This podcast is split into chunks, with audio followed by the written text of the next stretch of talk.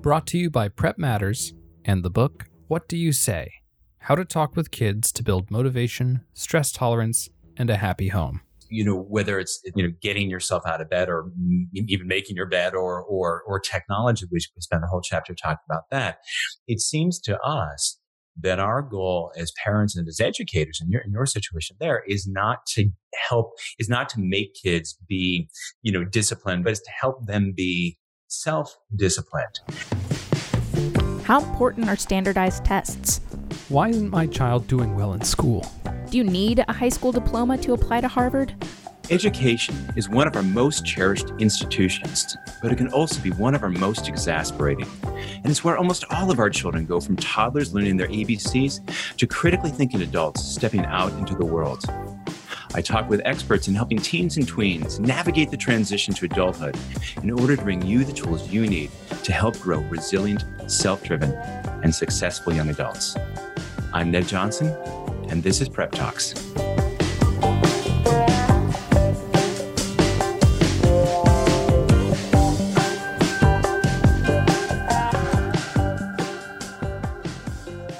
Today, my guest is Katie Dunn. Katie Dunn is a college counselor and a colleague here at Prep Matters.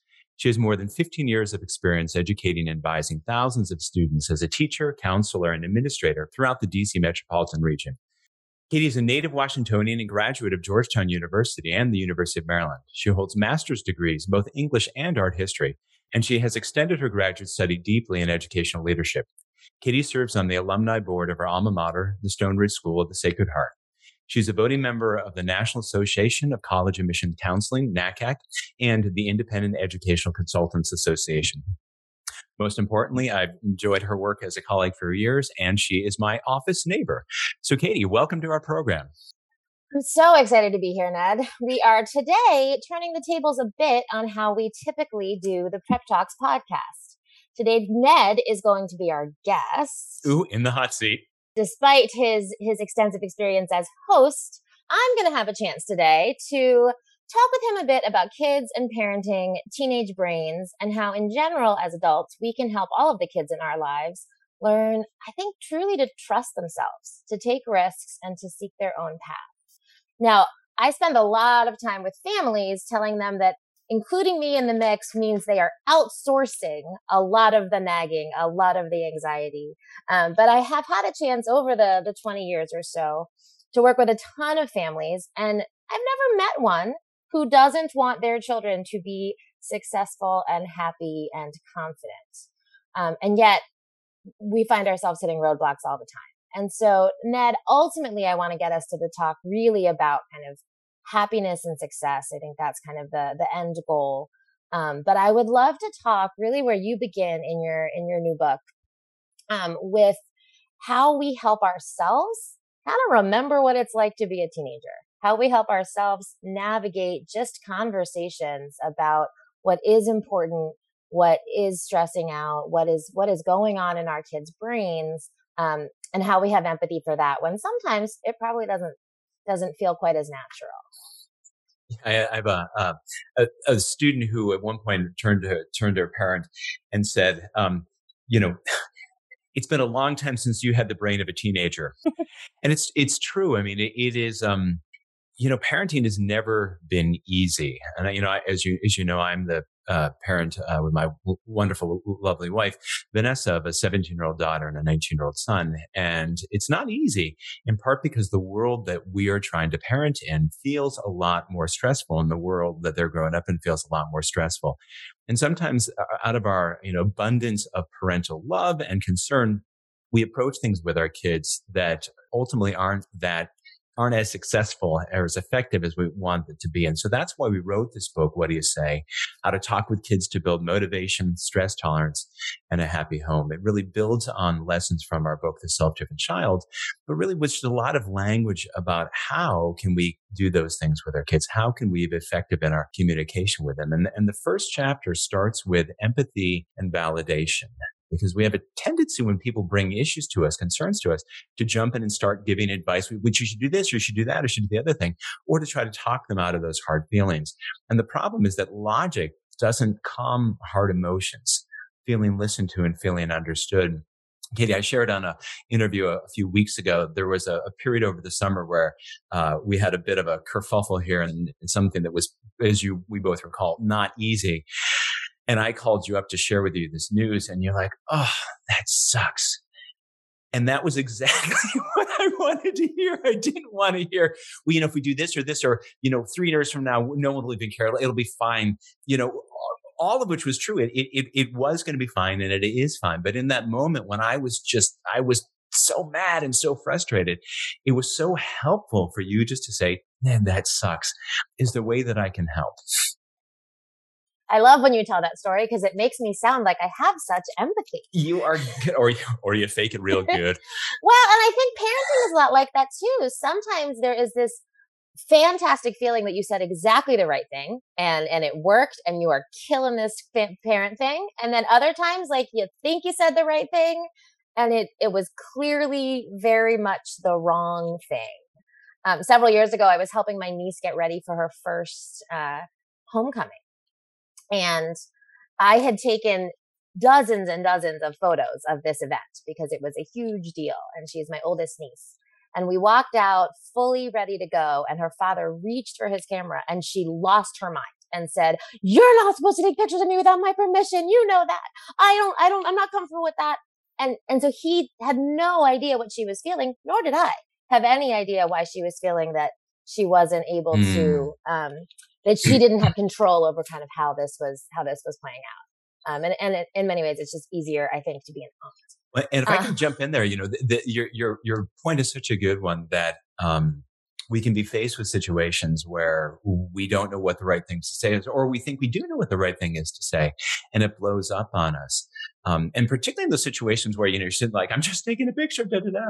Um, we borrow a, a, concept from a guy named Eran Magen, who's this uh, Israeli researcher, he's now at Yale, um, who's really this guru on on parent-child uh, communication. And he introduced to us a, con- a term he calls wigging, which stands for what I got is. And it really is just, it, it's the latest iteration of what in psychology is known as reflective listening. And just the idea, if, if I feel heard, if I feel understood, that, that, that calms my hard emotions and actually puts me in a position where I can better than solve problems for myself or, or even just put things into, into a more healthy, um, perspective. And so wigging looks something like, you know, your kid comes and tells you some, you know, terrible thing. You know, I, I got a big fight with Jenny and, I, and then I said something on social media, but then she totally overreacted and now she's, you know, flamed me on every social media. And no one's talking to me. And as parents, our natural inclination is, well, what did you say to her? Like, okay, it must somehow be your fault if you avoid that in the future. Or, well, did you apologize to her yet? And again, we're missing that opportunity. And to be clear, validating and using this what I got is tool, it doesn't mean that you agree. So it might be something like, so, so let me just repeat that back. So, so, cause I just, I want to make sure that I understand this. So you got in a, in a fight with, with, with, with Kelly and you said something that, that she really, that upset her pretty much. And then she went on social media and, and really took you out and said things that were just as hard or even worse. And now, now everyone's mad at you. Do I have that right? Yeah, you have that right. Well, it's that again that experience of feeling understood that one calms hard emotions but also it what it's what brings us closer to each other. And one of the great concerns all of us in education all of us as parents have is this just seeming, you know, inc- ever increasing uh, epidemic of stress and stress related disorders in young people. And because we know that a close connection between a kid and a parent, a kid and a caregiver is about as close as you get to a silver bullet. We want to really, we want to foster that ability for kids to bring hard problems to us so they have somewhere to go, but also so we get that deeper connection. And the way that we get close to people is really just by sharing hard feelings and have them go, oh, that sucks. How can I help? You know, something else that you quote from, from Magen is the, um, one of the pitfalls I find I often have in building empathy is, um, not so much the giving advice, but the, the appearance of empathy by saying, "Oh, I totally understand what you're feeling." Mm. That exact thing happened to me once, yeah, and it made me so mad. And of course, that does lead to, and this is how I handled it, or now I'm fine, so it's not a big deal, or yeah. and it just sort of uh, the way you put it, or the way he put it, and the way the way that you guys quoted it, I think really resonated with me But it is tough for me to get out of that piece when I'm trying to build empathy because it feels like saying, oh, we have a shared hu- human experience should be along that road. How do we navigate that? well, you know, it's a great point, and it, it certainly makes me think of the great work of Brene Brown. Uh, you know, in Daring Greatly, and and she had you know before it became a, a, the hashtag for Harvey Weinstein and and and all those difficult situations, but but simply the idea of Me Too. Me too, boy, Katie. You know, I've I had that too, um, and I think it just takes it, it's you want to take real care because the the the tendency to want to share our, our, our similar experience and, and, create that connection or express, you know, that, that, that, that shared experience. When done well, it does that really well. And when done poorly, it feels to kids like we're pulling the spotlight from them to us. And to your point, then trying to transition and look at the happy outcome and look, I'm great now.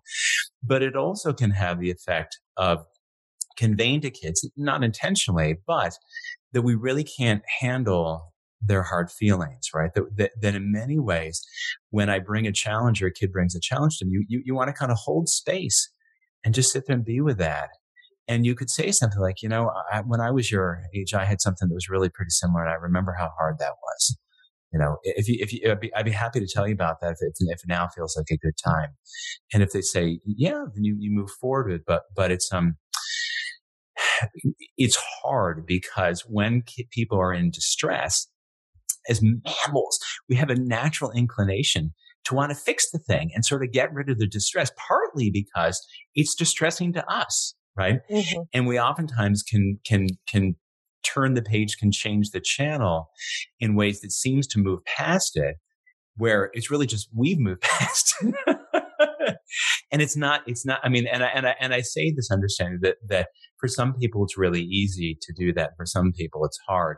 Um, but, but I would say in those situations, if you use that reflective listening tool, that helps a lot. And then rather than jumping in to give advice to solve it, you know, say, is, is there, is there a way that I can help? I did this last night. My daughter, who I've talked a lot about, who's now a senior in high school, and she's complicated because she's so much smarter than I am. And she's stubborn and she's intense. And when she gets upset, she's not very communicative. And so it's hard because I can see that she's really upset and I want to, I want to get to solving it, right? Because I feel like that's what I'm supposed to do. I'm put on this earth to solve people's problems, right? And so literally just last night, I have no idea what she was. I've not, she gave me nothing. And I, I looked, I, I said, are, you know, are, are you okay? And she shrugs her shoulders. That's the best that I get. And I said, well, you know, is there a way that I can help? And she shrugs her shoulders again. And I said, well, it, it sure looks like you're upset about something. If there's anything I can do, will you let me know? And she shrugs her shoulders. I said, well, is it cool if I check back in a half an hour and just see that things are okay? Nods, I walk away. And 15 minutes later, she's walked downstairs and she's helping to make dinner. And I have, I still have zero idea what happened, right? And partly it's none of my darn business, right? Unless she wants to share. And chances are it was something with a friend or whatever. And, you know, my, our, my partner in Scribe, Dr. William Stixrud, who's, you know, clinical neuropsychologist, knows a whole lot more than I do, made a really terrific point a couple years ago. Shared with me, he said, one of the really important outcomes we want of childhood and adolescence is for young people to be able to soothe themselves to be able to solve their hard feelings. And they do that with our help. If they feel overwhelmed, they reach out to the pal Katie or they talk to Ned or mom or dad or whatever happens to be. But if I constantly felt like I had to be there and, and, and always be the one helping her through this, rather than making myself available and I'm here as a resource if she wants it, she needs to be developed this tool for herself so that when she goes forward out into college and relationships and life and stuff, that she has a sense, why well, I, I, can, I can handle this. It's not easy, but I can, but I can do it. Oh, it's so smart. I will say I had breakfast with my father on Friday and he, um, he's, you know, I'm a grown up lady and he respects me a lot. And I ordered an egg sandwich and I asked for my eggs scrambled and he couldn't help it. He said, or I asked for my, I'm sorry, I asked for my eggs over easy and he couldn't help it. He said, but that's going to make such a mess and you're wearing a nice shirt. You're dressed for work. And don't you think, and then he stopped himself. He said, never mind. I think, I'm sorry. I think you can, you can probably order your breakfast by yourself and I'm sorry and and let's just move on. I, I, I love that. I remember, it makes me think about it early on when I was driving my wife and, and she, you know, was like, ah, she, I drive more, I'll, I'll say assertively, uh, than she does. And, and at some point I turned to her, I'm sort of like, sweetheart, have you taken note of the number of days that I get home uh, every single day, you know, with the car seemingly still intact, right? So how many, you know, I can reach out to your dad and let him know that, yes, in fact, um, Miss yep. Dunn does show, you know, not, not appropriately attired and not besmirched, you know, to work. Exactly. Usually I'm fine.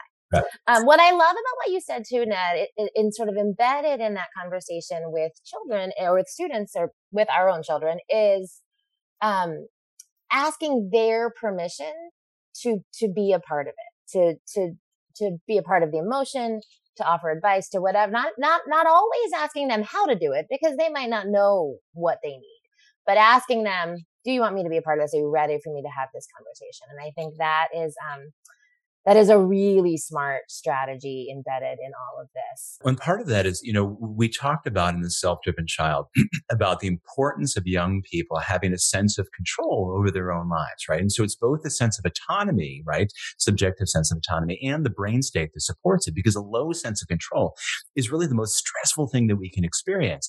So if, if, if your child has really hard, something that's really hard, right, to talk about, and, the, and they're, they're really apprehensive about bringing this to you or not. It helps enormously if they have the sense that they can share as much as they want. Right. And, and that they can step back away and say, actually, that's enough for now. Like, I mean, a, great therapist will, will, will, will, will you know, say, we're going to, and, and push me a little bit. And when they see me getting tight, you back off a little bit. But in that situation, it's so easy as parents thinking, if only they would hear the thing that I have to say, if only they would listen, if only they would do this, then would all be better. And again, it's born out of love and it's born out of concern. It's born out of wanting to help. Right. But it's so much more likely that a person, a young person will keep bringing, you know, or anyone, a spouse, you know, from the other day was was saying, "Does this work for husbands?" And I'm like, "Yeah, it works for husbands, right?" you know that if I respect the boundaries and the and the sensitivity of the other person, like you know, mom, dad, that's uh, I, I hit my limit. I'm gonna I'm gonna withdraw for now, and maybe we can do this later. And that's exactly what to say to kid. Yeah. Maybe, maybe later. Okay, maybe later. And I and I think as adults, it's important for us to realize where helping does cross the line into controlling because mm-hmm. we are we are so worried about you know I think there's so much stress in being a parent, certainly in this town, but probably everywhere in this day and age. Um, years ago, I spent um, I had a, a, sophomore history class that one of my teachers was teaching when I was principal, and there were 23 students in the class, and 17 of them were were boys who were on the football team together and who had been friends since they were born, essentially. 17 of them. So it was a disaster. The class was a mess. the boys meant well, but they were 15 and they didn't know how to pull it together and the teacher didn't know how to pull it together. Um, so we had some meetings and we had some conferences and, and in, in one of them, uh, one of the, the parents, uh, who, who is a, a very active, loving, loving, engaged mom said to me, this is ridiculous. I will just come in. I will handle it. I will come in and I will, I will, they will all be quiet. I will make sure they are all quiet. Mm. And I just was like, mm. you know, that actually probably would work. I'm pretty scared of you. And I'm sure those 17, 15 year old boys are pretty scared of you. Um, but that's actually not the answer here. We need them to know how to regulate. We need them to know where they get to be all about being buddies and where they have to be focused in history class. Um, and I think that that challenge for parents is really tricky. I love that. I love how you made that point, Katie, because, you know, whether it's that type of situation or, you know, getting yourself out of bed or even making your bed or, or, or technology, which we spent a whole chapter talking about that. It seems to us that our goal as parents and as educators in your, in your situation there is not to help, is not to make kids be, you know, disciplined, but is to help them be self disciplined. And if I can only pay attention under the threat of someone's, you know, draconian mom, that's not, that's, that's, that's great short term, but long term, it's kind of, it's kind of a problem, you know, and, and I, I'm thinking back to the, uh, um, Eran Magen, who talks about relationships and where they have kind of a positive aspect to them or a negative aspect to them. And he said, we make deposits in our relational bank accounts by showing care and respect. And so the challenge is I, I love, I, I'm so concerned about you. I care so much about you. I need you to do this thing. But if it's not leavened with a, with a right amount of respect, then this wonderful advice, kids feel like it's being done to them, not being done with them. Um, and it is, I mean, you know, this as a, as a former school administrator, getting buy-in from kids. It's hard, but it's incredibly important. And, and we talk about this in the communication these first chapters about simply just seeking buy-in, asking advice, asking permission, because then you're then we have the the chapter about the language of a parent consultant. And if people haven't read the first book, we, we, we suggest this idea of parents moving in the direction of rather than being their kid's boss, their manager, the martinet, the, the police, they move in the direction of being consultants. So rather than I need to make you pay attention, you ask a question like, how can I help you pay attention? Because I can see that this is hard for you, right? And you're not trying to be a pain in my neck, but that's what it feels like. But how, how can we, how can we work together to make this go better for both of us? Thanks for listening to Prep Talks. Today's episode is sponsored by the book What Do You Say? How to Talk with Kids to Build Motivation, Stress Tolerance, and a Happy Home. The authors Dr. William Stixrud and Ned Johnson have 60 years combined experience talking to kids one on one, and in their latest book, they share new ways to handle specific and thorny topics. Things like delivering constructive feedback to kids, discussing boundaries around technology, anxiety from current events, and more. What Do You Say is a manual and a map that provides specific, science based guidance for communicating effectively with children, teens, and young adults about the topics that matter most one of the one of the, the pieces you put into that uh, the discussion of kind of parent as sort of stepping back and being in the in this role in my child's life where the, the role is in fact empowering um, you i think you open that chapter with one of my favorite lines if you want to be independent you've got to listen to me. Thank you for reminding me of that. Yeah it makes me laugh every time like okay right. Um, and I, I, again i think we we live our own lives through our own point of view where where yeah. i'm the i'm the star of my story and i've learned some lessons. I've learned some things. I've made some mistakes. Um, my uh, my little sister once had a friend of mine as a high school teacher and he was one of those high school teachers who thought it was great to share all of his bad choices he had made so they would learn from him. So she would come home and say so were you at the party? Where? Like so um so we have a former colleague who said no one is completely useless. Anyone can serve as a bad example. There you go exactly. Um so but i love the story you offer um where you're talking about where um where the that separation for parents where but we're not managing it um causes such stress for parents. And I think you give an example that I just was was sharing with one of my families in a conversation recently um, about a sort of experiment where students are working on yeah, something yeah. tough and I think moms are watching. Can you, yeah, can you walk us through that? This is a wonderful researcher named Jessie Borelli. She's out of University of California at Irvine. It's worth reading her stuff. She's a she's a, she's a researcher on parental over control and she's just terrific. Uh, and so in this experiment, they have kids, it's pre-COVID, they have kids doing some kind of a digital puzzle and it's on a computer and they have a parent along there for ostensibly for, for, for encouragement, for help. But, but they're given one instruction and it's just don't tell your kid what to do and say, sweetheart, you're doing a great job or whatever, but don't say, you know, move left, move right, whatever, whatever. So there's a little bit of a, it's a little mean because the puzzle looks really simple, right? And they, my parents, I'm sure all think, my kid's a genius. This can be awesome. The kid's thinking, I'm going to make my mom proud, but it's actually pretty hard. It's actually kind of devilish. And so the seconds pass, the minutes pass and frustration sets in and then stress sets in. And the moms are who are, you know they've spent their lifetime watching their kids and they can see that they're getting distressed. And as they see their kid gets distressed they get distressed because it's hard to button your lip bite your tongue and sit on your hands.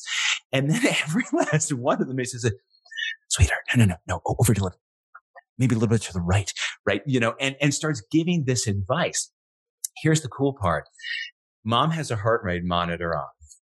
So does her kid and as mom jumps in and finally feels a sense of control, no longer helpless, hopeless, powerless, right? Jumps in, her heart rate goes down, her stress decreases as her kids goes up. And one of the things that if we if we reflect on even things like have you done your homework? Well, are, are you doing that to get your kid to do their homework? Or are you saying that because you just want to hear that it's done because then you don't have to worry about it? And it is it is a challenge. I mean, we, we, the chapter after the parent is consultant is a parent is a non-anxious presence, which makes people like howl with with laughter. But it is um if we can remind ourselves, you know, one, you couldn't make your kid do their homework if they absolutely didn't. They could just lie flat on the floor. What are you going to do? Duct tape them to a chair.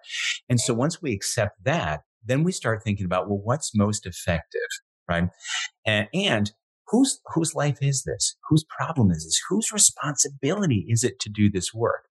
And so when we think of ourselves as a consultant, it actually at first it's hard but then it's incredibly liberating in their self-driven child. We tell a story about my son when he was in middle school and some assignment had gone undone, missing whatever it was. And, and Vanessa, as you know, my wife is a, you know, educator herself, Latin teacher, super organized. And she kind of turned, well, why did you hand this in or whatever? She was helping him with some work. And, and he, you know, sort of bites back and said, kiss, you didn't remind me. I'm like, oh boy, this is not a good answer, pal. Um, and sort of intercede and say, look, Matthew, you don't, for one, we don't throw mom under the bus. it's a really bad play. And two, dude, this is your work. She's, she's already done fifth grade. I've done fifth grade. And I said to her, I said, sweetheart, I, you can kind of under, I mean, it was rude, but you can kind of understand where he'd come from, right? Because you, you kind of do. You always remind him and me and, and everyone else because you're so on top of things. But if we want him to be independent, he has to do this stuff for himself. And we, when this really worked hard to, to, to embrace this idea of being a parent as a consultant. And then he rewarded us with things like 52 on a history quiz, because history test, mind you, because, oh yeah, I'd studied the wrong test. But you know what? That was a natural consequence of not being on top of things. And we, is there, can I help? Would you want me to check? You know, and we were always, always, always available. But he figured this out because, you know, Matthew has ADHD and is dreamy and as lovely as a kid could possibly be. But we knew that we're not too many years away from his going off to college with a friggin' suitcase full of our money. And he had to learn how to do these things for himself. And I will tell you that in his first year of college, he got more A's than I, maybe than all four years of college. I'm not sure. he certainly exceeded. I think he met his expectations and, and exceeded and exceeded, exceeded mine.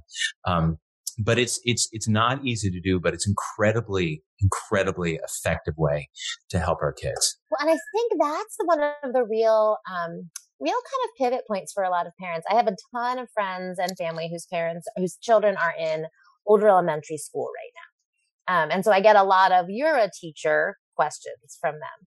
Um, and my best friend's daughter is um, just not a fan of homework, not a fan of mm. reading, just doesn't love a lot of the things that I actually do kind of love.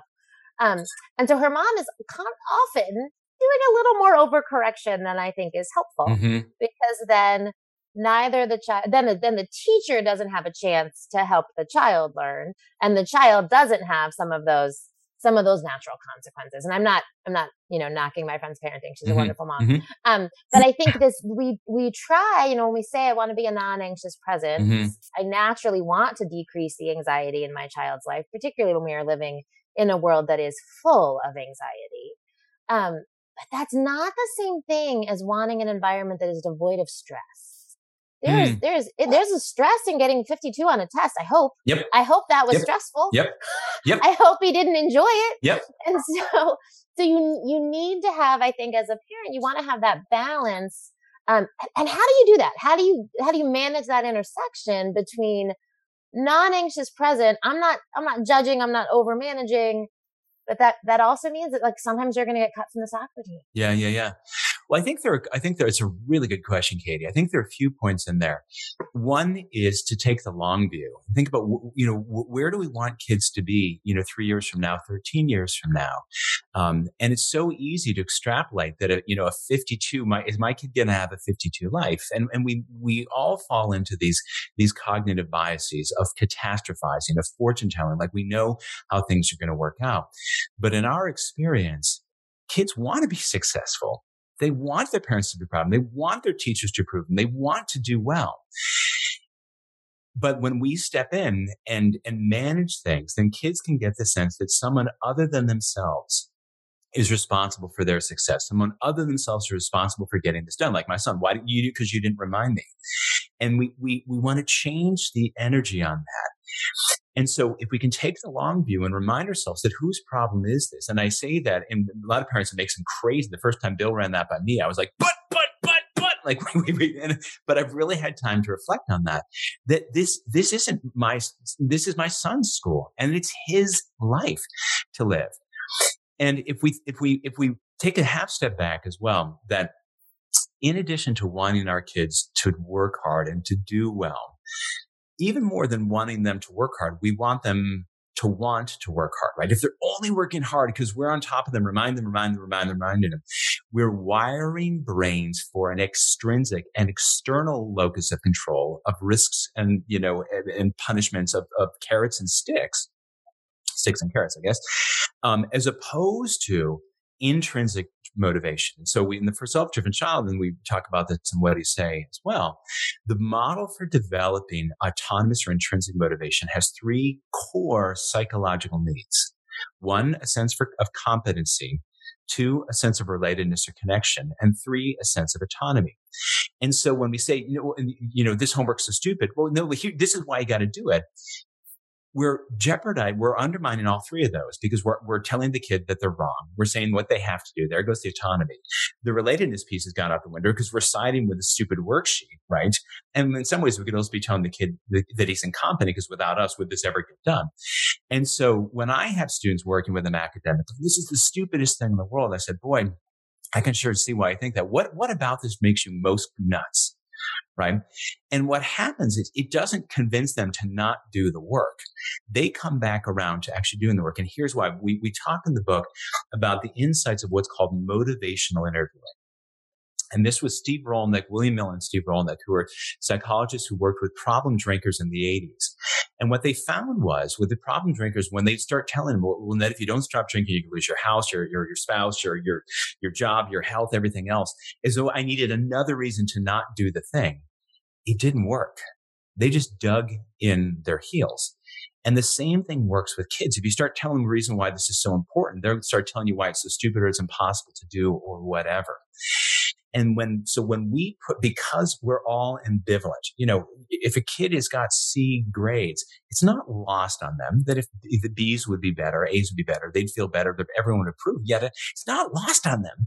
But if you start telling them all the reasons why it's necessary to do this, they argue all the reasons why it's so hard you know, because, you know, I could work really hard and I could still come up short. You know, I'd, I'd, have to play less Xbox, all these different things. And so when I sit there and say, I can see why it's really irritating, right? And I don't try to talk kids out of it, they get to have to struggle with the pros and cons of that. And in my experience, my kids always come around eventually. They always come around because again, they want their lives to work out. Who doesn't, who wants to go to school every day and feel unsuccessful? And, and I suspect that probably those pieces are, are sometimes this moment is more about relationship. Sometimes this moment is more about competency and the, the, the totality of my child's experience needs to be about all the things because you're able to grow in all the things. The student that I, I've told you about dozens of times that always sticks in my head is a young man who several years ago um, was actually also a sophomore. Apparently, sophomore boys are uh, are where we learn a lot of these lessons. Um, and he he was yeah, he was he was he was struggling a ton in in reading, and he was in his regular English literature class um, with a great teacher, and he was in a sort of reading lab class, a little bit of extra time for some students who wanted to to strengthen their skills. And his reading lab class uh, had a teacher that he just did not connect with they could, they just couldn't figure it out. They were both trying and they couldn't make it work. And, um, and she frankly didn't think he had it in him. She just, she thought he was a brat. She thought he was lazy. She didn't think it was going to work. The, the regular English teacher, which was a much more challenging class, um, really believed in this kid, connected right away, had a great relationship, really was able to kind of nudge him in the direction of just give it a little extra effort, mm. just show what you know. Um, but he was, meanwhile, he was failing this, mm-hmm. this lab class. So it wasn't, wasn't good. So he was in my office and I said to him, what's going on? You are great with Miss V. You are, you are on it. You're, you're getting your homework done. You're on time for class. You're participating. You have a B in your English class and you're failing this class with Miss G. What's happening? And he said, took us a while. And he eventually said really quietly, well, she thinks I'm dumb. And I said, well, do you think she's right? And he said, yeah. Mm. And hmm. so he, and, and, and I of course said, well, I don't. And Miss V doesn't. We don't think she's right. We're really good at our jobs too. And so, but, but there was, there, there was nothing, there was sort of no hope in that, in that experience because he he didn't have any competency. He didn't he didn't feel like he was accomplishing anything and he wasn't getting anything done in that class and he had no relationship. And so then it was a class that I was forcing him to take, so he also had no autonomy. Hmm. And he had all those things in the other class. Now, ultimately this kid graduated from high school with a B plus in IB English. Huh. But he could only do it in an environment where he was able to hit all of those things. Mm. It makes me, I heard a talk some years ago by Jessica Lahey, who wrote The Gift of Failure and, and recently The Addiction Inoculation, which is also a terrific book. And she, I forget exactly the point. She's saying when you talk to educators about what makes school work well, she said it's the three R's relationships, relationships, relationships. Yep. I mean, because when we think back about our teachers, I mean, you know, you know, I, I guess suppose it's the, you know, Maya Angelou that we forget what people do for us. We forget what they say, but we remember how they make us feel. And imagine a person who says, you know, who makes you feel stupid or a person who says, I can see this is really hard for you, but I have every confidence that you can do this. I used to always say, I can teach you how to teach. I can't teach you how to respect your students. Hmm. Um, I so I did want to I want to get to the to the part that I think every parent is sort of starting and ending with in all of these conversations is I just want my kid to be happy. Hmm. Many years ago, when I was leaving my uh, fancy Ivy League PhD program and feeling like a failure and uh, carrying all of the weight of all of that feeling, um, I I said to my mom, I don't I don't think I want to do this anymore. And she said, cool, don't do it. Like, great, don't do it anymore. do something else. And I said, are you going to be disappointed in me if I don't have a PhD? And she looked at me like I had just said, what if I were to drive a Mack truck through the front door? Would that be cool? She was baffled. and she said, you looked miserable when you got on the plane and train last weekend. I just want you to not be miserable. I don't care if you have a PhD. Yeah. And her saying that took all of the weight off. I had no idea how much I had been worried that I was going to disappoint her. Um, but ultimately, that is what parents want, right? We want our kids to be happy. Um, how do we get in the way of that so badly? Sometimes? Oh well, it, yeah, I mean, all sorts of things. I mean, some of them again. I think the assumption, some of the default assumption is, um, you know, I want my kids to be happy and I know if they're successful that they'll be happy. So I'm going to do everything necessary to make sure they're successful no matter how miserable they are. right. So we were, Phil was given a lecture at, a, at an independent school in Dallas, um, and talking with a bunch of student government leaders and asked them, how many of you want to be happy as, as, as adults? And they all kind of sheepishly raised their hands like, uh, duh. He said, well, what do grown-ups tell you is, is, is what is it necessary to be to be happy as, a, as an adult? And this kid raised his hand and said well they they all say something like if you go in, if you get into a good enough college then everything else will fall in place and bill thought my goodness you know it, they couldn't be more wrong. And I say this understanding that your your work is helping kids get into college of their dreams and mine, you know, with these silly tests that seem to be part of that process but w- there's actually a whole science about this, right? You know, to your point about misery, you know, the first hundred years of psychology were how do we decrease misery? And then several decades ago, a guy said, why don't we pay attention to actually what's the psychology of happiness? What's known as positive psychology. So it's Martin Seligman out of Pennsylvania. And he, there's this, there's actually a formula for it. It's lovely. It's PERMA. So P is positive emotions. E is engagement. R relationships and meaning and A is achievement. And achievement does bring us, you know, you get into college, you, you know, you get a raise, you get an award, you get accolades, blah, blah, blah. And those, you know, when the, when the game, whatever, those things are great, but it's only 20% of the equation, right? And so when uh, there, gosh, there's a story in the, in, in the book. I had a young woman I was working with all the junior and then coming back to, to take the test one more time in senior year. And I asked her, I said, I'm just curious, what do you like to do most in the world? And she paused and she thought, and she was very quiet. And She said, I have no idea. I spend all of my time trying to meet other people's expectations of me. I really don't know. Now, fortunately, she was doing things that actually gave her enjoyment, but she, you know, a sense of meaning and, and, engagement, but she didn't quite realize it. But she kept talking about this thing at her school. Was a kind of a fashion show where they would design stuff design clothes and then their friends would do this runway show with their with their clothes. And so the second time she brought up i thought this is pretty important to her. So i kept just asking questions how's it going? Did it out and then i managed to sneak in didn't tell her sneak into the show and sit in the very back.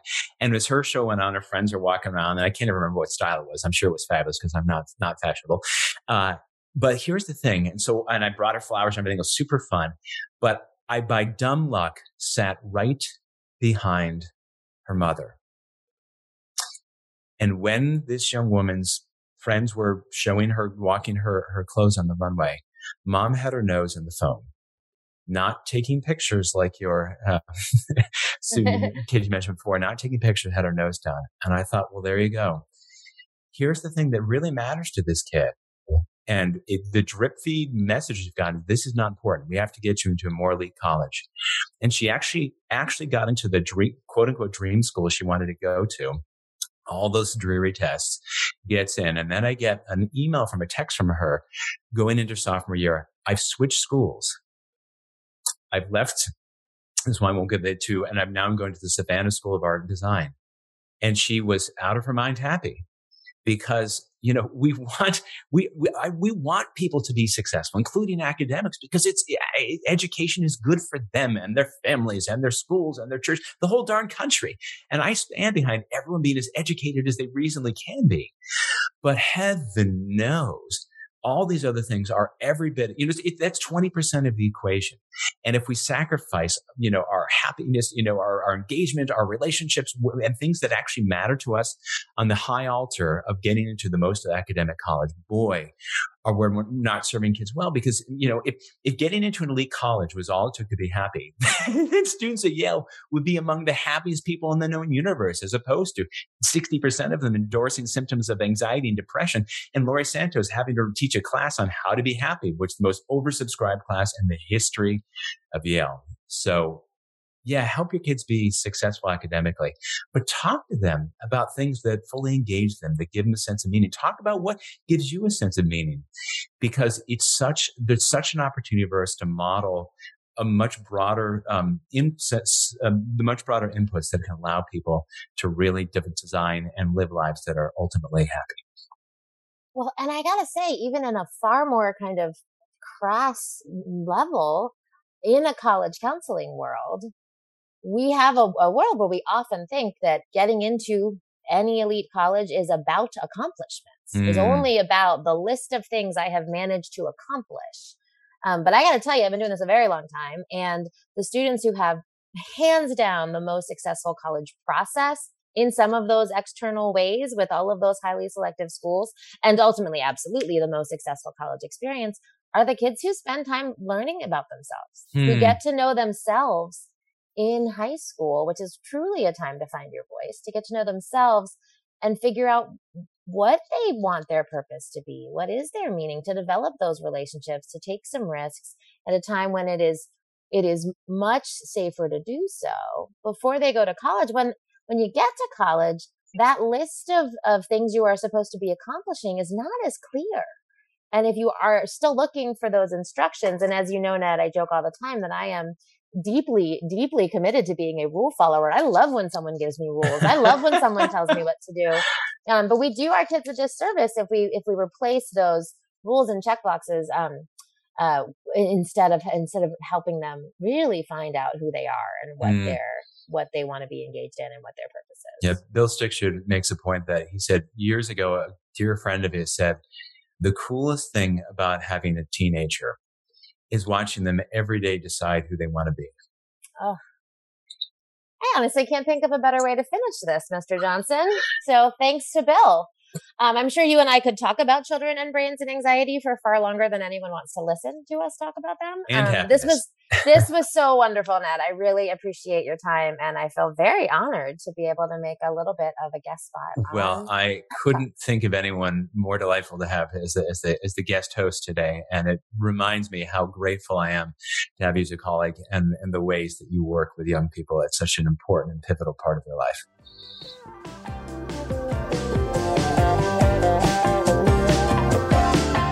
Thank you for listening to Prep Talks. Please subscribe to us for free at Apple Podcasts, Google Podcasts, Spotify, Stitcher, or wherever you get your podcasts. See you next time.